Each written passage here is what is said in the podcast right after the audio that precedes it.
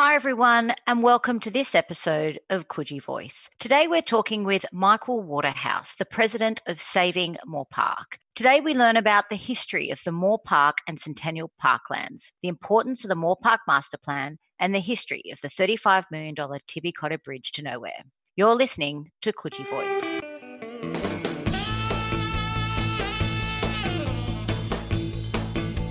Saving Moore Park doesn't have a problem with the concept of the Sydney Swans and the Sydney Roosters having a dedicated area that they can use for training. The quid pro quo to that is that it'll be available to the community on an uninhibited basis for the rest of the time.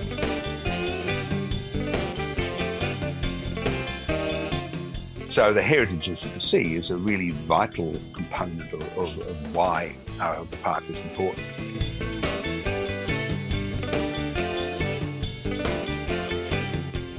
Well, as I mentioned, it, it, was originally 153 hectares, and about a quarter of that has gone.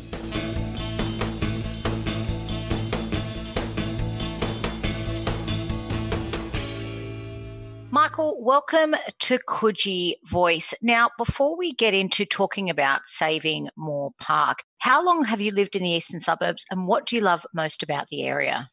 I've lived in the east suburbs since uh, 1983 when I returned with my family from living in Canberra, where I've been a senior advisor with the Commonwealth Treasury. Uh, so we've had, what I guess, 37 years or so uh, back here now. But my family, in fact, uh, have a very much longer connection to the east suburbs going back to 1838. So very, very early in the in the life of the eastern suburbs. What do you love most about the eastern suburbs? Well, it's the ambience, the buzz, the choice of activities, the history, and of course the parks. Wonderful. So, Michael, can you tell us a little bit about Saving Moore Park and why did it start? We started Saving Moore Park uh, nearly five years ago. Um, a year or two before that, we'd had been confronted by the construction of the Tibby Cotter Walkway, which was a large, uh, obtrusive, uh, hard element in the park, which we didn't think was necessary. Uh, when I say we, I and, and a number of others, but we were too late to do anything about that. So we then didn't do anything. And then along came a suggestion from Stuart Ayres, the then Minister for Sport, to um, build a new football stadium on top of Kippax Lake. And we thought this just is one step too far, and we had to do something about it. So a group of us got together and uh, we formed Saving Moore Park, and we deliberately adopted that title because we wanted to give it a sense of immediacy. This is what we are doing. We are saving Moore Park, or at least trying to. We've been going, as I say, nearly five years now. So, uh, and we've had some small successes along the way, uh, and we've certainly developed a, uh, a good relationship with the Centennial Park and Moore Park Trust and work closely with them, supporting them in a lot of the things they're trying to do as well. Michael, for our listeners, the Tibby Cotter Bridge is often nicknamed the Tibby Cotter Bridge to Nowhere. Are you able to maybe explain why it has got that nickname? It's, uh, well, to nowhere because when it was built and it cost $38 million, which is an outrageous amount of money, it just disappears into the park at one end, or really at the park at both ends. Uh, it is close to the uh, Sydney Cricket Ground, not so much to the football stadium. And the idea was that everybody would walk up from Central uh, and cross the bridge and go to the cricket ground or the football stadium that way. Well, in fact, it's far quicker for people coming from Central Station to come up Fitzroy Street, Street and across Moore Park to either either of those two stadia. So really, it was a white elephant that was out of the road. Uh, it will have greater use now because the Devonshire Street people can walk up Devonshire Street. So there is actually now a more of a physical link. But when it was constructed, certainly uh, it sort of just disappeared into the park and, and didn't link up with anything in particular. So, is there any ulterior motive as to why that bridge was built? There was a suspicion that the plan was to build the football stadium on top of Kippax Lake and it, it would come out right next to the stadium. So uh, the suggestion was that uh, yes, that was that was behind the scenes uh, all the time, uh, just that the government wasn't announcing it. So, Michael, why are Moore Park and Centennial Park so important for the people of Sydney? Well, my focus, of course, is mainly uh, on Moore Park itself rather than Centennial Park, but I guess a lot of the comments are, are, are general aren't they? I mean, one of the obvious key reasons is the beneficial impact on physical and mental health of people. There's much greater recognition today of, of how important green space is to promoting health and welfare in the community. And in the case of Moore Park, over on the western side of the park, uh, we have what is the already the densest population residential area in, in Australia, and it's getting more so. There's another 60 on the City of Sydney's ex- estimates, another 60,000 people will move into this area over the next decade or so, covering the green green square through to uh, Waterloo, Alexandria, that whole area there. So the need for green space is, is absolutely paramount. The other aspect of that, of course, is in the current context of COVID 19, is the the ability or the need that people have to move into green space to ex- to get exercise, to walk animals, dogs, to meet people, or, or whatever. So it's it's particularly important for uh, for their health at this time that people use have to have the park available to them to uh, to use. And uh, and we've seen that there's a lot more people now using the park than there were six months ago.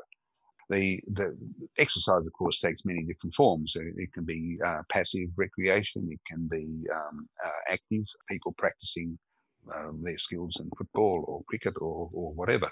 Or it can be golf. And of course, there's a, a superb uh, 18 hole golf course there which uh, attracts many people. It's a very, very popular course. It's the closest course to uh, the centre of Sydney, and it does attract a lot of people from the city. So it's a uh, and it's a major source of revenue, of course, for the uh, Centennial Park and Moore Park Trust as well.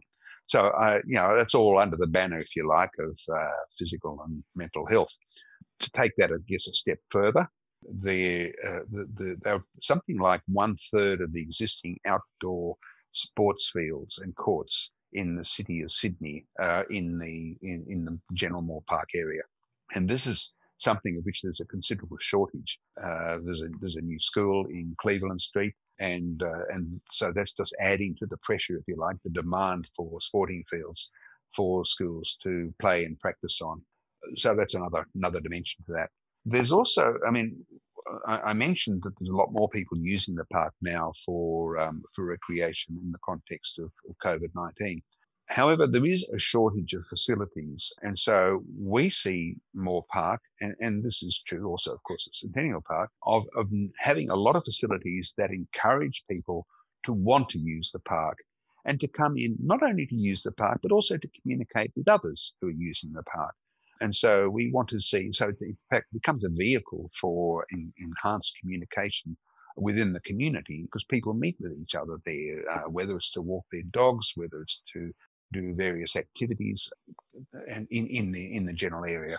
For example, if they were to put cricket nets into the area, then you would find kids coming along to play cricket. They would bring their mums or their dads, and inevitably they'd be talking to each other, and you get a more of a community development occurring, a lot of communication occurring between people. But we're also looking for other things to bring people into into the park, uh, shaded picnic and barbecue areas, a new children's playground, for example. So uh, again, that's a major major area moving on, there's, I guess, two other major uh, reasons why the park is so important. One is its heritage, and the other is the environment. With the heritage, I, I think that's particularly interesting. I, I, am very much a historian. I, I uh, and so I relate very much to the nat- where Moore Park stands in historical context. And it is part of the what's called the Second Sydney Common, created by Governor Macquarie in 1811. And other than Hyde Park, Moore Park is the oldest dedicated green space in Sydney, in the whole of Sydney, as I say, going back to, to 1811. In 1866, it was formally designated a park and was called Moore Park after the then mayor of, uh, of the city of Sydney. It was at that stage 153 hectares, which is 378 acres. Uh, and that was set aside quite specifically at the time for public recreation. So it's actually older than Centennial Park, which of course is 1888. Within Moore Park, you have Kippax Lake, although what it was originally known as was Nanny Goat Swamp, which is uh, exactly how it got that title. I have no idea. I can guess, but I could be wrong. I don't know. But in fact, it's a, it was a, it was a natural water hole that was part of a network of, of water holes, of which the Lachlan swamps, which are in Centennial Park, are also part, linked by Busby's Bore, and it was a major source of water for early uh, early Sydney. So that's an, another historical dimension. Then there's the toll house, which is the only two story toll house left in New South Wales from the 19th century, and it dates to 1860. Uh, another heritage dimension is the Anzac Parade obelisk, which has been moved successively from the um, from the head of Anzac Parade near Moore Park Road, further down Anzac Parade, and then eventually into the park. And in fact, Saving Moore Park, our association, uh, has been conducting Anzac Day dawn services there for the last few years. Not this year, obviously, but uh, in the previous four, uh, three years, we've conducted them there because um, nobody else was doing it. And we thought, well, this is a way of, of linking the park with the community. And of course, the Anzac Parade obelisk is one of the oldest First World War memorials in, in Australia. And uh, it was actually the focal point for Anzac Day services in the city of Sydney until the cenotaph was constructed in the late 1920s. And then, of course, and most obviously, there's the ancient trees, all scattered all around Moore Park, some of which, of course, are no longer there thanks to uh, their demolition because of the light rail. There are quite a few, though, which date back to the late 19th, very early 20th century. So they're beautiful old fig trees, particularly. So the heritage, as you can see, is a really vital component of, of, of why uh, the park is important. And then linking with that, of course, is the environment. And you've got considerable biodiversity, uh, a lot of indigenous trees and shrubs scattered right throughout the park. There have been more tree plantings. Uh, that was the uh, uh quid pro quo for the uh, the removal of a lot of the trees. The government said they would new trees, plant new trees, and there have been a lot of new trees planted. But of course, to reach the um, provide the canopy that the old trees had is going to take uh, many many years. And so, uh, whilst the trees are there, the the real impact is uh, is definitely a long way off. Uh, other things there. Uh, one of the real attractions uh, for people can be the flying foxes, which come out in the late afternoons, and, and it's, it's actually quite terrific. In, in, in summer, you actually, if you come down to Kippax Lake, you, you will see them skimming the surface of the water. They actually drink as they fly. They dip into the water fleetingly and, and take off. They never stop because they can't. They, they get water in their wings, they uh, would, would collapse in and drown. So they skim, gather the water, and, and go. So the flying foxes are, are a major part of the environmental benefit, if you like, of, of the park. Overall, the Heritage Council of New South Wales described uh, this as being an area of high sensitivity and a, an iconic area as well. So pull all those together, and you've got really a whole raft of reasons why Moore Park is really incredibly important to the community. Michael, Moore Park and Centennial Park have been described as the lungs of Sydney. Has the park size decreased in recent years, and what has been the impact of this? Um, when, when I say gone, it's been taken up by the Eastern Distributor. Uh, it was taken up many years ago by some tram sheds that were down next to South Dowling Street, and today that's the Super Centre. Moore Park Super Centre. But that was originally part of the parklands.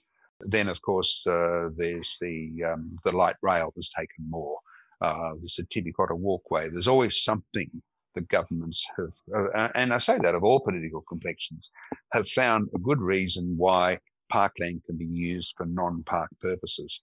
What we've got now is about 115 hectares, and it's something like 28% of parkland in the city of Sydney. So yes, it is it is the lungs of Sydney, along with, of course, Centennial Park. You know, it's absolutely vital that it be preserved.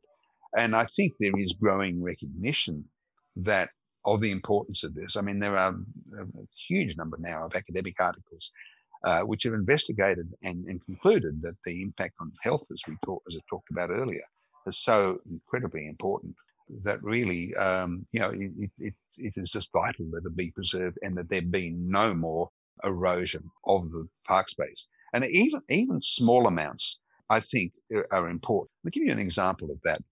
There's still currently on the plans for the City of Sydney to have a cycle path which will link the um, uh, the Centennial Park area right through Fitzroy Street and into the city. And it will mean widening the, the footpath along Moore Park Road between Driver Avenue and Anzac Parade. And it will mean taking about one, one and a half metres of the parkland over that full distance. And that proposal went to council, and, and I objected to it, not because I object to cycle paths, but because no case had been made as to why the parkland should be taken for this. And I mean, I'm, I'm, I, th- I think that everybody who wants to take some of the parkland has to make an incredibly good case for this and, and not just assume that cycleways are good, therefore we can take parkland. Uh, as a result, the proposal was withdrawn, and I'm sure it will come out again at some stage. But but I certainly communicated to Clover Moore that the fact that it was really important that she make the case, and she's been a great supporter of the parkland, so she understood exactly where I was coming from. I'm sure, but I really felt she hadn't made the case, or the council hadn't made the case, and they needed to do so because it's only by being completely transparent and absolutely justifying it and letting the community comment on any proposal of any, it doesn't matter how small, before any more parkland is ever removed for any reason whatsoever. Michael, so can you tell us a little bit about the Moore Park Master Plan and why it is so important? Well, the Moore Park Master Plan was a plan that was developed at some considerable length. There was an extensive consultation with the community back in 2015 and or particularly 16. And this plan was developed because there, there had been plans of sorts before but nothing much had ever happened with them, and they certainly hadn't undergone the rigorous analysis that uh, that this plan did in the development process, and there hadn't been the level of consultation with the community. There are basically four main themes to the plan. First of them is preserving green space and heritage.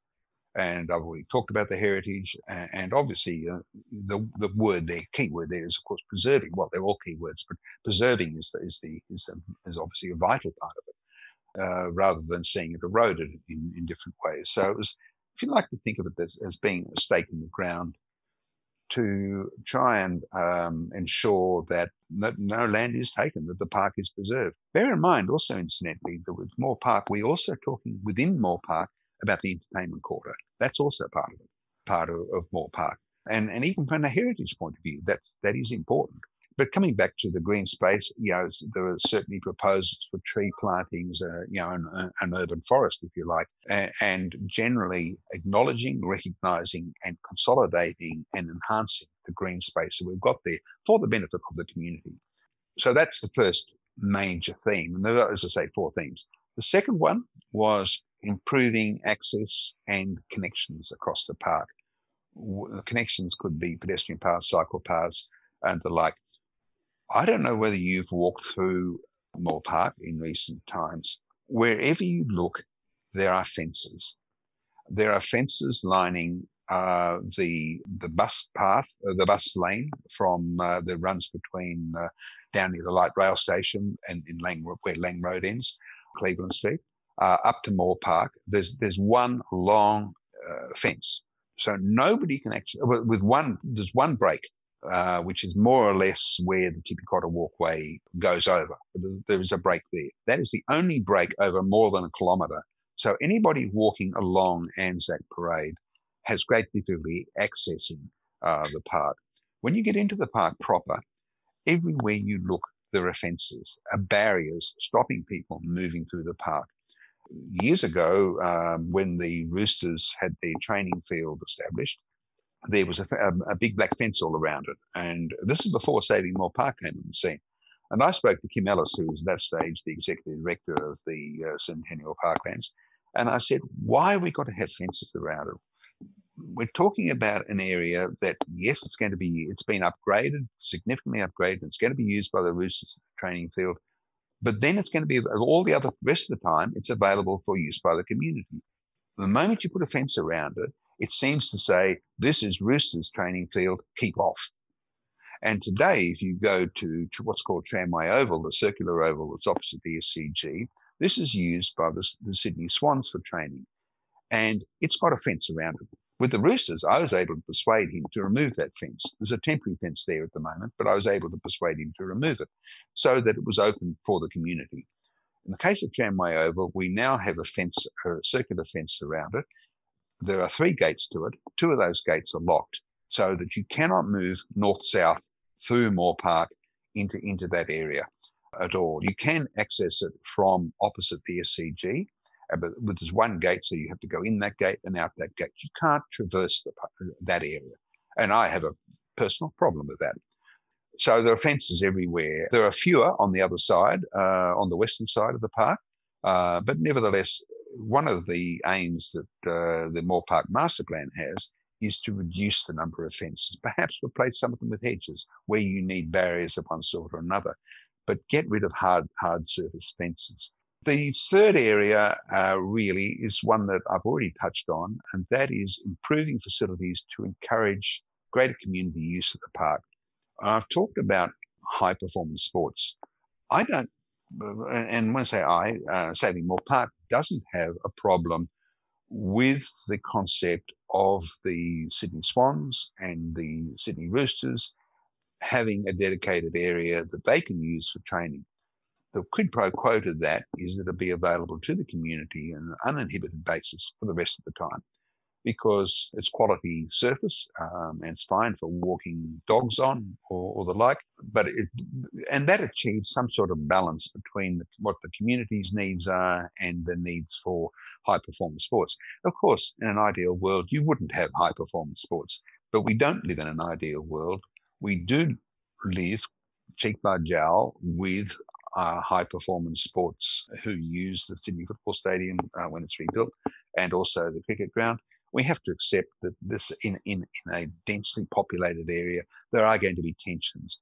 But I think the balance is largely there at the moment, not completely, and not as, and certainly I would like, by the removal of fences and the like, to see much greater freedom to move through these different areas. But then having the facilities to draw people into the park whether it's a children's playground, whether it's uh, other activities, um, um, if you like, shaded barbecue areas and picnic areas and those sorts of things, things that bring people in, cricket nets for kids to play in, things that bring people to the park. At the moment, the green space is there, and that's fine for general passive recreation, but we also need things that actually bring people to the park. And the fourth area of the Moore Park Master Plan related to improving the park's uh, social, environmental, and financial sustainability. So that over time, and particularly picking up the financial sustainability, the park, I don't know whether people realize, but the park is not funded by the government at all. In fact, it was put to me by Kim Ellis a few years ago, uh, before he left for other pastures, that in fact uh, they're a net contributor to the government because they pay GST. Absolutely no money finds its way in from the government to maintain the everyday operations of the park. Nor in recent times have they put any money in for the provision of, of new facilities and the like. So the whole area of financial sustainability uh, gets down to the the capital expenditure that's needed for the park and the operating expenditure that's needed. And both of them at the moment are, are sadly lacking. The, the park pays its way with some difficulty. But every time I've had discussions with Denise Ora, who replaced Kim Ellis as the um, executive director there at Centennial Parklands, every time I've had discussions with her, she said, We'd love to do this or we'd love to do that, but we don't have the money.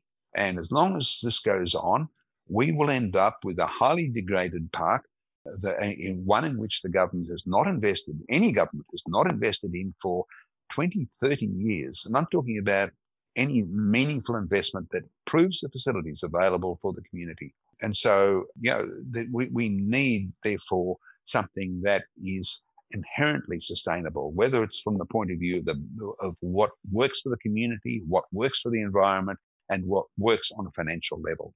So they're basically the four themes. And as I said, Moore Park has had no meaningful investment in decades, and it's the poor relation of Centennial Park. Centennial Park has had investment in it over the years, and, and it's a jewel in the crown of the Centennial Parklands. They call it Centennial Parklands, which is also a bit of a problem for us because Moore Park tends to slip under the radar when you only ever refer to Centennial Parklands. You go to the if you go to the tennis centre that's in Moore Park, you'll find Centennial Parklands banner up there, not Moore Park. And as a result, it just tends to slip off people's radar. People don't see Moore Park as the area that uh, they go to. Yes, they know it's a destination for cricket and football because the uh, sign on the front of the uh, light rail will tell you that, or the signs um, telling, uh, directing traffic will tell you about Moore Park, park events. But the uh, park as a parkland, no, it just doesn't get the attention uh, that it should. And it's become extremely run down. And to be honest, it's really used largely as a pedestrian thoroughfare by people attending games at the football stadium, the cricket ground, because there aren't the facilities there to attract people. And this is why the Moore Park Master Plan is so important, because it provides a, a, a whole raft of different things that can and should be done to, to create this environment for, uh, for the community. Michael, why do you think Moore Park hasn't been given the attention that it deserves? Other than as a source of uh, land for non park uses, of course, which has been given attention, the wrong sort of attention mm. over the years. I think partly because it hasn't had the profile that Centennial Parklands have had. I think that that is is clearly a, a factor. It's because it has been used for two big areas of Moore Park East have been used extensively for car parking. And clearly, nobody's going, you, you wouldn't expect the Centennial Park and Moore Park Trust to invest money in remediating the surface, which is going to be chopped up by, uh, by cars uh, when they park there. And we're talking about a space in the, in the two parking areas is one up near Moore Park Road. That's the northern area. And that's the main area that we're focused on in the short term. The other area is down opposite the Royal Hall of Industries and Entertainment Quarter. And between the two, they take something of the order of a couple of thousand cars. Uh, I go back uh, many, many years, uh, back into the 1950s, which where car parking actually was where Tramway Oval is today, opposite the SCG. And then it got moved over the other side, uh, the western side of Anzac Parade, and then it got brought back in, into the eastern side because it was more convenient for people. So uh, car parking has been uh, in the park now for that I'm aware of, um, 60 to 70 years. And, uh, and, and uh, um, my suspicion is goes back even further than that. It's been seen, if you like, as a car park. And why invest in a car park? You know, it's there, it functions as a car park. Why do we need to do anything about it? I guess the other way of answering your question, uh, Marjorie, is to say that really the focus hasn't been on the value of parks in the past. I mean, the whole concept of green space, public space, open space is something which is becoming more commonly understood and talked about nowadays. You know, as I said earlier, there's a lot more academic research on these things now. And so the public health benefits of having green space is now far more recognized. But government hasn't yet caught up uh, with this in terms of how it's allocating its funds. We can get in a minute, I guess, to talk about uh, the new Greater Sydney Parklands, which is some people, the government would argue, is a step in that direction, and that may or may not be the case. We will have to see. I mean, I think there are some issues around that, but we'll, I guess, come to that.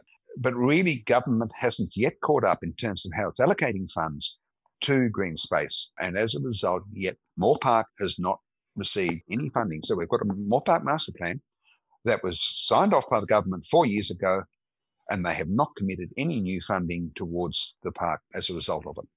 Now, Michael, the New South Wales government has announced that they seek to remove the individual trust structures from each of the great parks in Sydney uh, and create sort of a super trust. How do you think this will impact our parks and how they're managed and cared for? Basically, there were three. There were three trusts, three parkland trusts. There was Centennial Park and Moore Park Trust. There was the uh, Parramatta Park Trust, and there was the Greater Western Sydney Western Sydney Parklands Trust.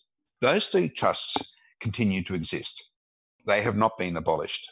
What has happened is that they've established now a super trust, if you like to think of it that way, so that there is one board, and that board I guess, changes its hats according to uh, what it's considering at any given time. It, it, can meet as the Centennial Park and Moore Park Trust, it can meet as the Parramatta Park Trust, or it can meet as the Western Sydney Parkland Trust, or it can meet as the Super Trust because the Greater Sydney Parklands super agency, as people are calling it, also picks up uh, Fernhill Estate uh, and Callan Park. So, in other words, it picks up parks which aren't part of those three trusts. So you have this rather strange vehicle uh, that's been established. For us, the important issue is yes, the Centennial Park and Moore Park Trust will continue to exist. What, of course, has happened is that uh, the membership of the trust board has completely changed, with one exception. There is a Centennial Parklands Community Consultative Committee established under the Act of Parliament, and that continues to exist. And that Act of Parliament requires the chair of the, of the Community Consultative Committee to be a member of the Trust Board. And Patrick St. John, St. John, uh, who is the chair of the committee at the moment, is, because of this requirement under the Act, is on the new Trust Board. And the same, as I understand it, applies in respect to the other two trusts. But the point is, so we, yes, we do have one person who actually lives in the, in the eastern suburbs and knows the Centennial Park and Moore Park Trust from experience and lives locally. Um, he is the um, uh, is the sole person on the trust board who understands what the needs are of the local community. There is nobody else because none of the others uh, they all live somewhere else in Sydney. Uh, Michael Rose, the chair, I don't know where he lives, but he is not, to the best of my knowledge, from the eastern suburbs of Sydney. And uh, if I, I, may be wrong on that and, and uh, stand to be corrected, but by and large, there really is the one person representing trust. The other thing is that you have Suellen Fitzgerald as the chief executive of the new agency. And I've met with her and I uh, respect her. She is extremely knowledgeable. She has a master's degree in landscape architecture. If anybody can say and do the right things, it's got to be somebody with her background. Uh, and certainly I've been impressed with her to this point. Having said that, she works in Parramatta. So you have these uh, the, the eastern suburbs parklands being administered by somebody whose location is in Parramatta. I have no doubt at all she will appear whenever she needs to in uh, out at Centennial Parklands uh, to meet with people there. But nevertheless, it can't be the same. You don't have the same local feel. So therefore, really the, the concern is that we don't have there's a loss of corporate memory if you like i mean denise ora has has gone she's gone to the botanic gardens so you don't have the same corporate memory uh, anymore and you don't have the same feel for the local community because it's no longer just a local community. Um, so, our concern is the ability for the local community to contribute and interact with the new vehicle. Having said that, it, it, would be remiss of me not to say that Michael Rose, um, uh, I participated in a conference last week when he spoke, and he said that communication with the local community is certainly something very high on their the list of the, the, the board uh, of their priorities, which is good to hear. What it means, I have no idea at all at this stage. It's too early in in the scheme of things to to know, but he's saying the right things. So I guess we maintain reservations about how this is going to play out because there's no easy way that uh, we're going to be in the position to have the same, if you like, intimate knowledge and interactions with the the the, um, the parklands of the new of the new agency that we used to have with the Centennial Park Moore Park Trust as it was then constituted. Now, Michael, before you go, there's three questions that we ask every guest on Coogee Voice. You need to tell us the best or your favourite beach in the eastern suburbs, where My you fa- can get the best coffee, and where sells the best hamburgers. The, for the best beach, I think Tamarama because it's got a lovely sort of uh, feel to it, and, and uh, uh, so I, I, do like that. The best coffee, uh, the Organic Bread Bar uh, up in South Dowling Street, is excellent. But then so is Morris, which is nearby. So there's a couple of places there that uh, I'm happy to uh, to mention. Um, and and I shouldn't say there's the Art House Cafe on the corner of Greens Road and Oxford Street. So there's three. There's three within walking distance of us. Best hamburger, I'm not really into hamburgers. I'm not sure I can ask you. But there's some good pizzas uh, uh, in the area, and, and one in particular is the Captain Cook Hotel. They make a good pizza. So um, whether they're into hamburgers, not quite sure. Michael, thank you for joining us on Coogee Voice. If people would like to learn more about Saving Moore Park, where should they head to? If you go to our website, uh, Saving Moore Park, and with our ing on the end, it's not Save Moore Park, but Saving Moore Park. Uh, if you go to uh, savingmoorepark.com, you go to our um, website there, you'll see plenty of information there. Most importantly, it gives you the opportunity to register support. It doesn't cost anything at all, but anything you can do to boost our numbers helps. At the moment, we've got over 4,000 supporters. And that's not just who have registered on the website, there's people who follow us on and like us on Facebook, but also we have Twitter and Instagram. So if that's your favorite social media platform, then uh, go to Saving Moore Park on those and, and you will find us and you can follow us and support us and like us. And uh, as I say, if you can register your support that way, at least you get our newsletters when you come out, when we bring them out, which is just intermittently, they're not all the time. Yeah. So if you can, uh, people would like to contribute and, and that way, that is great. And if you've any ever anybody has got any great photographs of Moore Park, please send them through to us because we can whack them up on Instagram and we'd be pleased to do that. Wonderful. Michael, thank you for joining us on Coogee Voice. Okay, thank you very much, Marjorie.